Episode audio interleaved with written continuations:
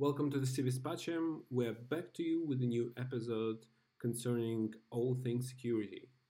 Um, we created this channel dedicated specifically to security issues, but now we are sort of broadening topics and trying to discuss and debate different issues. But since we haven't discussed security for a while, we decided it's a nice idea to review what's going on with the security in the world. Um, we discussed Nagorno Karabakh, uh, nuclear talks between the US and Russia, and. So stay tuned, subscribe, and as always, enjoy.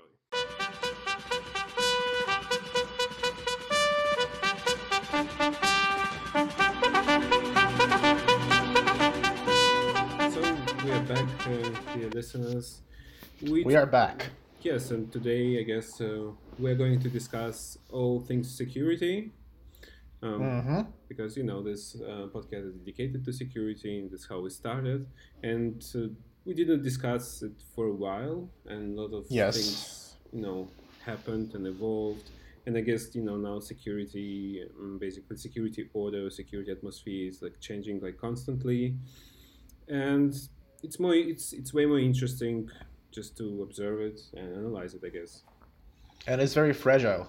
Oh yeah, it's very fragile, and I guess that's how we start our podcast by basically discussing um, the conflict between you know Armenia and Azerbaijan, um, hmm because yeah, I guess because it's one of the most important things that like is happening right now um, on the ground and in terms of talks between different, I guess, leaders of the world, how to preserve peace because no one no one is interested in in a war there. I guess uh, which can happen every day.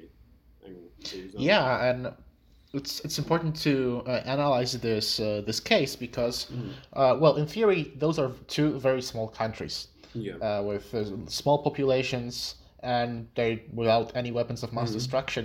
But why we should be interested in this conflict is that both of the sides of the conflict are backed by well very formidable military powers, yeah, uh, and one of them is a member of NATO. yeah. It's which is like basically Turkey backing um, backing up um, uh, Azerbaijan. Um, Yep. Yes, and as you mentioned, it's it's super. It's really important because it can trigger a large-scale conflict, not only in the region but also between NATO Russia. You know, NATO Russia relations are in in a disarray. It's uh, it's like in the worst uh, kind of point during, I guess, uh, since the end of the Cold War, and of course, kind of uh, events like this can just uh, escalate everything. You know, in a second, basically, in one day, Yep. in one week. Yeah, it's interesting because uh, I guess I also mm, I, want to mention because when we just analyze uh, the difference in between Armenia and Azerbaijan, I guess Armenia is uh, way more um, how to say I would say just basically it's a very poor country without any Mhm. sort of resources without it's a landlocked country which means they have no access to water they cannot really trade with the world so they really rely on Russia in terms of its security and they don't they basically don't have any resources to fight with Azerbaijan because uh, Azerbaijan on the other hand it's sort of like uh, United Arab Emirates in, in the Caucasus because they're very rich it's a oil and gas rich country um, and they can kind of build uh, this uh, their economy uh, not only this they basically don't rely on Russia. Of course, they trade with Russia. It's also important, like maybe economic economical partner for them. But they not Mhm. solely like rely on Russia. They have uh, they are very like I couldn't I couldn't say they're totally pro-Western, and like Georgia or like Ukraine because they don't really they're not interested in democracy. It's basically one family ruling Azerbaijan for more than like thirty years. Um, but uh, they definitely look uh, at the West like for inspiration, and you know they buy military equipment from uh, uh, from Turkey right now in in a like big uh, like they have a lot of um, a big chunk of military equipment is coming from um, basically Turkey, which is like NATO ally. Yeah. Yeah, definitely. And um, when we're talking about military equipment, it's it's funny to note that uh, this would basically be um, should the conflict escalate, basically a fight between two uh, Soviet armies Yeah. because they're equipped by equipped in equipment that's post-Soviet, both of them uh, being formerly uh, under the influence of Moscow. Um, and I think it's also important to note, as you said, uh, Armenia is pretty poor. Uh, And when we compare their defense budgets, Azerbaijan has four times larger defense budget. So without the backing of Russia, Armenia would be doomed in this conflict. This is the, Yeah. I would say that the backing of Russia is the only thing that, um, first of all, doesn't lead to further escalations, and second of all, guarantees the existence of Armenia. Yes, it's and that's why Armenia kind of tries to. I mean, from like my perspective, Russian perspective, Armenian people and just Armenia as a, as a government of Armenia, they really try to involve Russia in this conflict. In a sense, they try to like they, there's a lot of stuff in, in, happening in the media where just like Armenian people saying, you know, Russia doesn't support them very well because I mean, officially they're in this military pact, which is kind of similar to NATO. If you know, Armenia is invaded by Azerbaijan, I mean, Russia will have to respond because it's a collective security agreement. Um, yeah, but basically they try to, I wouldn't say provoke necessarily, but they try to kind of pay attention, you know, bring Russian attention to this conflict and kind of like be, um, like just to say that uh, you know we are being attacked and uh, you should protect us and stuff like this.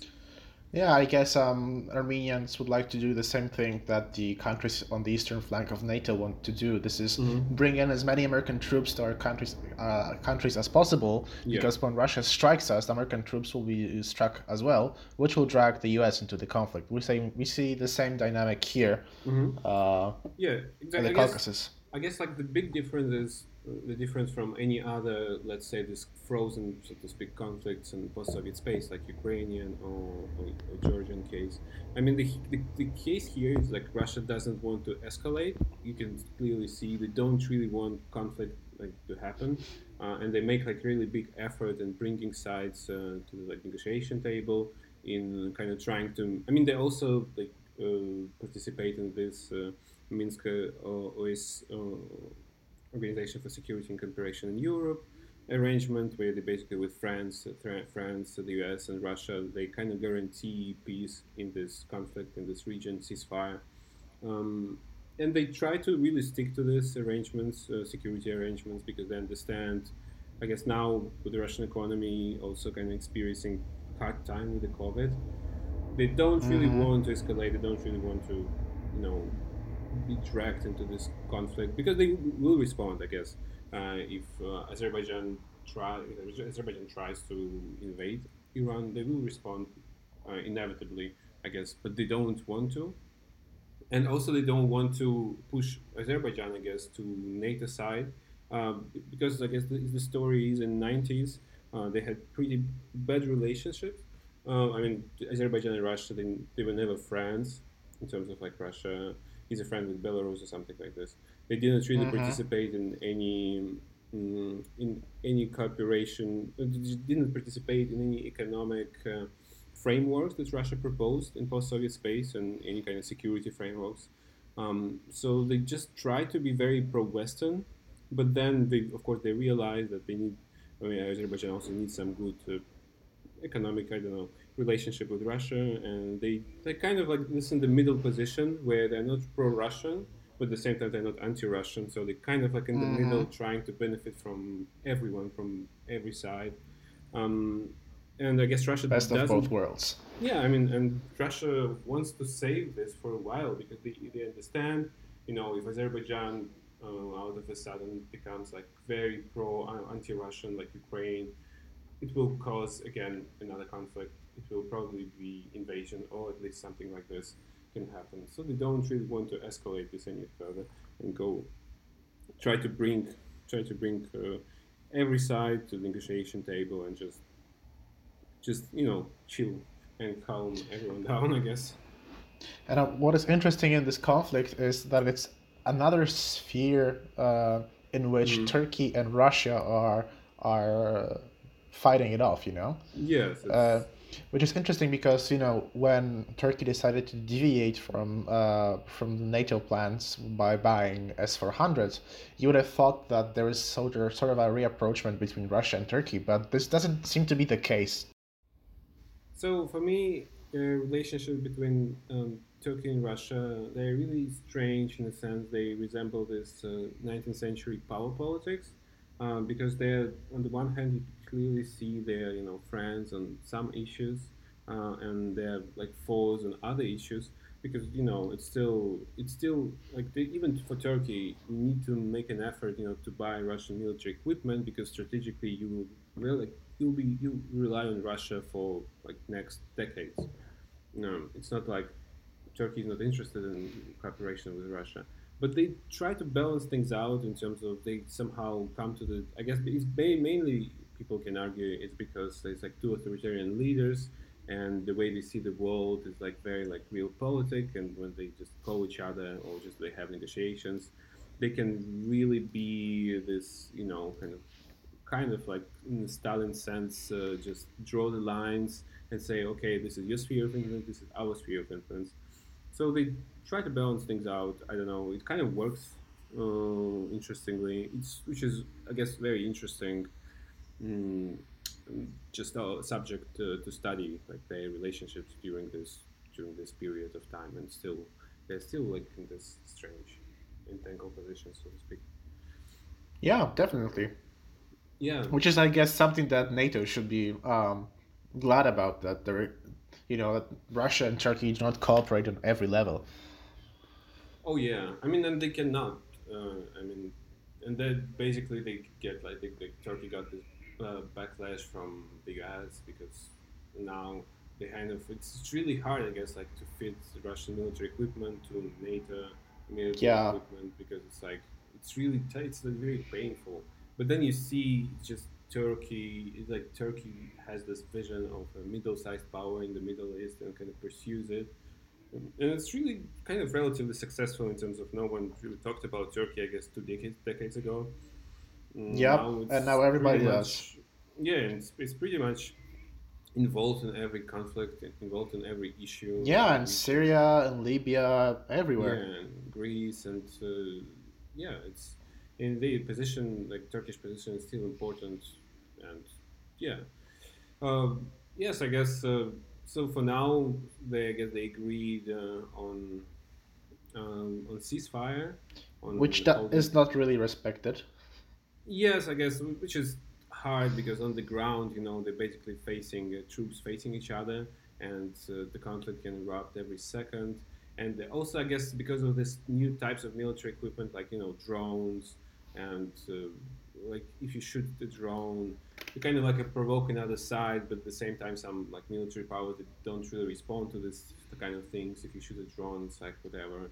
And yeah, yeah, it's it's it's very hard dynamic, I guess, when you're on the ground and you just you know troops facing each other. You have a command and control, and you could basically need to figure out what to do with this military equipment.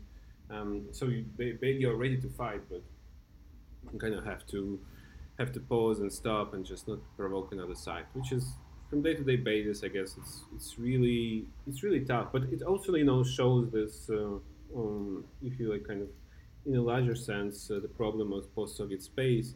It's not like you know. I guess there's a good quote from someone. It's not like um, Soviet Union just collapsed in one second. and still kind of collapsing. Has been collapsing ever since. You know, and it's like you can see results of this um, now, basically. Mm-hmm. wrong process, which also makes you think whether other frozen conflicts like Ukrainian conflict, like Georgian conflict, they could go really bad at certain point in time and basically can collapse. And it's like a powder kegs in every kind of not region in this in this particular important strategically important region in the world. And it can go wrong every every kind of day every know, every year. There is no certainty that they will continue like the things will go the way they, they, they go you know so.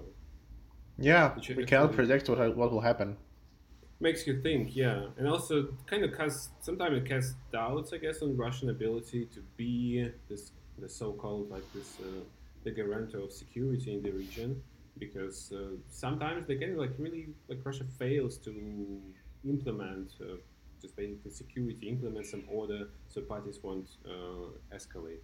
And this well, maybe sometimes they do not have the incentive to do so.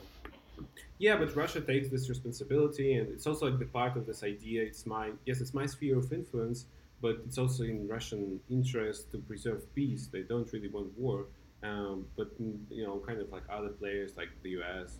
and probably Europe, like France, uh, they just say, well, but you don't really fulfill your promises. So you see, they still fighting and stuff like this. And yeah, true. We should intervene or do something, uh, at least together. We should do still together. I mean with France and the US. They still in in one kind of boat in this conflict. Oh yeah, really want a war.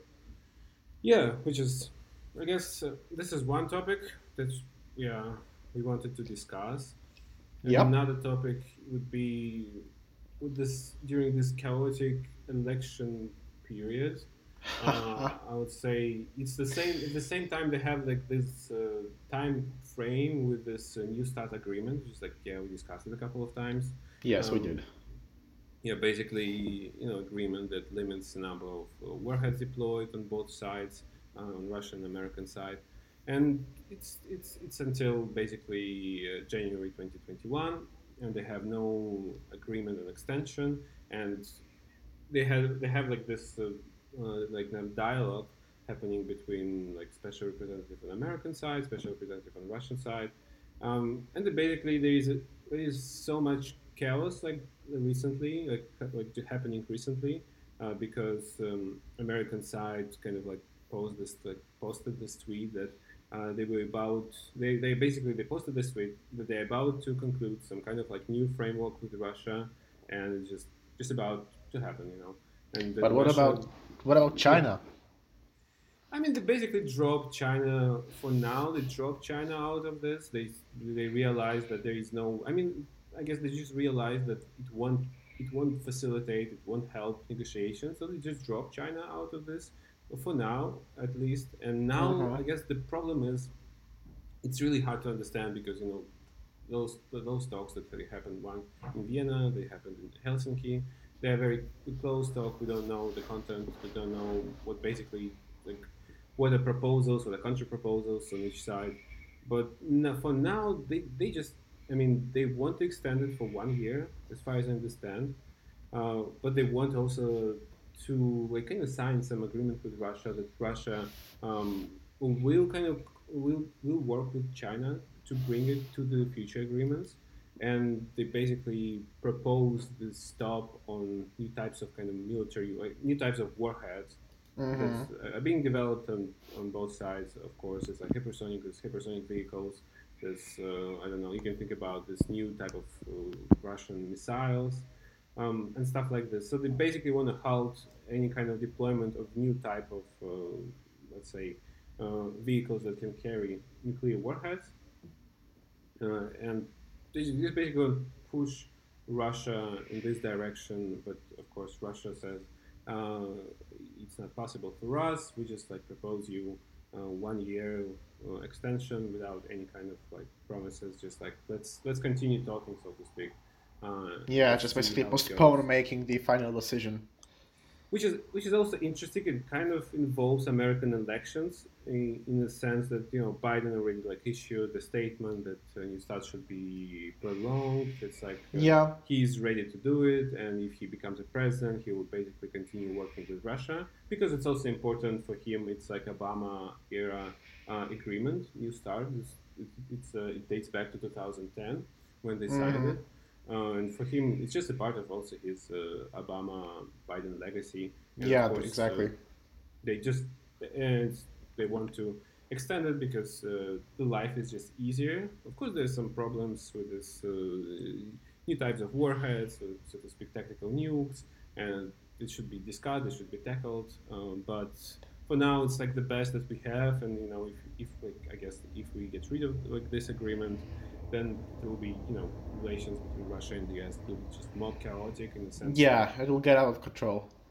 Yeah, because now at least now they have some certainty on the level of this strategic so-called, so-called strategic stability that they sh- at least they agree on something. At least you know something. Number yeah. Of, yeah, number of warheads deployed. At least they have verification mechanisms. They, they talk. They show each other the kind of military equipment that they have, and after that, it will be just it will be way more like they will be just more suspicious to each other, and they will just basically won't have any clue what's going on um, with nuclear warheads and stuff like this. Yeah, it's So- interesting to see how elections Yeah. in the U.S. influence the foreign policy of Russia so heavily. You know, that Oh, they're yes. willing to to postpone huge talks, waiting for the results of the election. It's interesting to see. I guess so. I guess so. Like even though I don't think they like Biden to. I mean, they. I don't think Biden is their favorite candidate because uh, Democrats usually are way more tough on Russia. Oh, would you say that's the same thing about Reagan? Uh, it's hard to say because it's Cold War. I would say after Cold War era, if you Mhm. take Clinton, look, I mean, yeah, Bush, Bush, Bush was also like, uh, but at least they had some kind of uh, in the early, uh, in the early like uh, presidency of Putin, they had some kind of cooperation on terrorism. Yeah. Um, but then it all kind. I mean, I guess I, I don't know, but I don't I don't see that they really endorse Biden just because of this New Start agreement. Of course, they want. I guess they want extension. That's uh, and I guess Putin issued I guess two days or three days ago just unconditional extension for one year a Mhm. proposal, um, which basically indicates that they're interested in extension. Um, Well, um, if Biden wins, first of all, it will be chaos in, in the U.S. if Trump doesn't want to step down peacefully, and Russia would benefit from chaos in the U.S. So, Oh yes, um, I guess that's can kind of like uh, leads to another topic. It's like this period of uh, lame duck period in American politics, so to speak. It's uh, Mhm. if Biden wins, uh, Trump will still be an acting president for like three months until inauguration, yep. mm, with all responsibilities. I mean, to act according to his needs. Um, and it's just interesting what kind of like what, what kind of events can actually happen during this period of time, especially with this pandemic, especially with this uncertainty in the world, uncertainty in the insecu- insecurity sphere. Uh, what can happen? Because I mean, anything can happen. To be honest. Well, if if Trump uh, really doesn't want to step down peacefully, if he, for example, uh, wants to contest the election result by saying, "Oh, it was rigged," you know, because it was mail-in votes, etc., then Oh, we will have huge political chaos within the U.S. and and how this translates into international relations. I think that some of the major uh, foes of the U.S. on the international scene Mhm. might take advantage of this chaos uh, within. Yes. I mean, for the for, from their perspective, it's uh, really it's crystal clear why because you have uh, this uncertainty, political, and like you you don't have actually political will from another side to act because you think about Trump and he's a, I mean he's a very weird guy, it's for sure, and like you think about this period and something happens and Trump is acting president, but you know. Uh, like he, he will have to step down if if Biden wins, of course. Uh, and then you have kind of this uncertainty going on of what kind of like actions to do, what like what's Yeah. what sort of like how, how to respond, for example, to military attack. I don't know. For me, for me, it's it's I don't know about Russia. I don't. I think Russia is a very bad uh, shape right now. It's not like very mm, just just in, in a sort of a mode of the crisis with this pandemic. But for Mhm. example, if you think about China and Taiwan, um, um, I don't know. It's, it's it looks like a great opportunity, you know, to seize Taiwan, for example, because they definitely they're preparing for this. You know, it's like the satellite images that show that they have basically large scale maneuvers, like large scale maneuvers. Yeah. uh, emu- like just emulating like the seizure of Taiwan. You know, so it's And like- last week, uh, President of China, he was addressing his soldiers, and he said, "You you need to be preparing for war. Be prepared for war." Yes, for example, and with China, it will be just, I guess, shocking for American side in this period because, like, what to do, you know? Uh, if you, you don't really want to start a large scale war with China, of course, but you kind of want to protect Taiwan. Um, but you know, if China is like eager enough to definitely conquer Taiwan, I mean, they, they can do it. Um, it's like, but it will be just it's just interesting to think about this because uh, I don't think it's uh, it just it just like just the possibility is definitely there. It is definitely, and um, the U.S. would would face a choice: either we intervene and risk a very Yeah. huge scale war, or we step down, which I think would be a symbol of the U.S. Uh, giving up uh, their role as the world hegemon. This, Yes. if they if they step down to, uh, on Taiwan, this is basically the end of their unquestioned hegemony in the world. Yes, I guess the, the question of Taiwan is like of, of prime importance, I would say, for international security because there will be definitely some developments. I don't think China will step down and say, well, you know, Taiwan, we don't consider Taiwan part of China. Uh, on, I guess on the contrary, with every like with every year, the certainty in you know, Chinese power will definitely grow, and yeah. Beijing gonna gonna say, well, now it's time for us to just demonstrate, you know, uh, military power the same way Russia demonstrated its military power in Georgia or in Ukraine. You know, just show the world that they they're capable of. Um, and this is can happen. I guess it's it's totally there. Um, they definitely have some a, lot of like military equipment in this area. They have you know Russian S-400s there, which is in case of uh, the like Americans want to use their uh, air power, so to speak, because just to protect this area uh, from any kind of American uh, aviation and stuff like this. Yeah. So it's it's yeah, it's tough to think so, but uh, I guess in this con- in this uh, constantly changing world, there's definitely a possibility there. And perfect it timing is. It's like this uncertainty period in American politics, where no one knows who's going to be next president, uh, who's going to be responsible for security or for military in this administration and stuff like that. Yeah, this will be a short period uh, of which someone can take advantage. Yes, uh, definitely. So I guess we should should continue observing this, and um, we will for sure. It's just like interesting. I guess just interesting thought, like interesting perspective uh, to you know ponder around. Yeah. yeah. So, um, thanks for listening to us. Uh, As always. Uh, yeah, subscribe to our channels, rate us. Uh, I don't know, maybe tell your friends that we are awesome. oh yeah, so, because we are. Yeah, and yeah, goodbye and see you I guess next week. Yeah, I'm here for you next week.